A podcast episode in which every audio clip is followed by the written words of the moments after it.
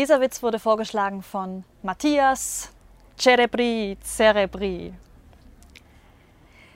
Eine Blondine kommt in einen Laden und meint, ich hätte bitte gerne eine blaue Deutschlandflagge.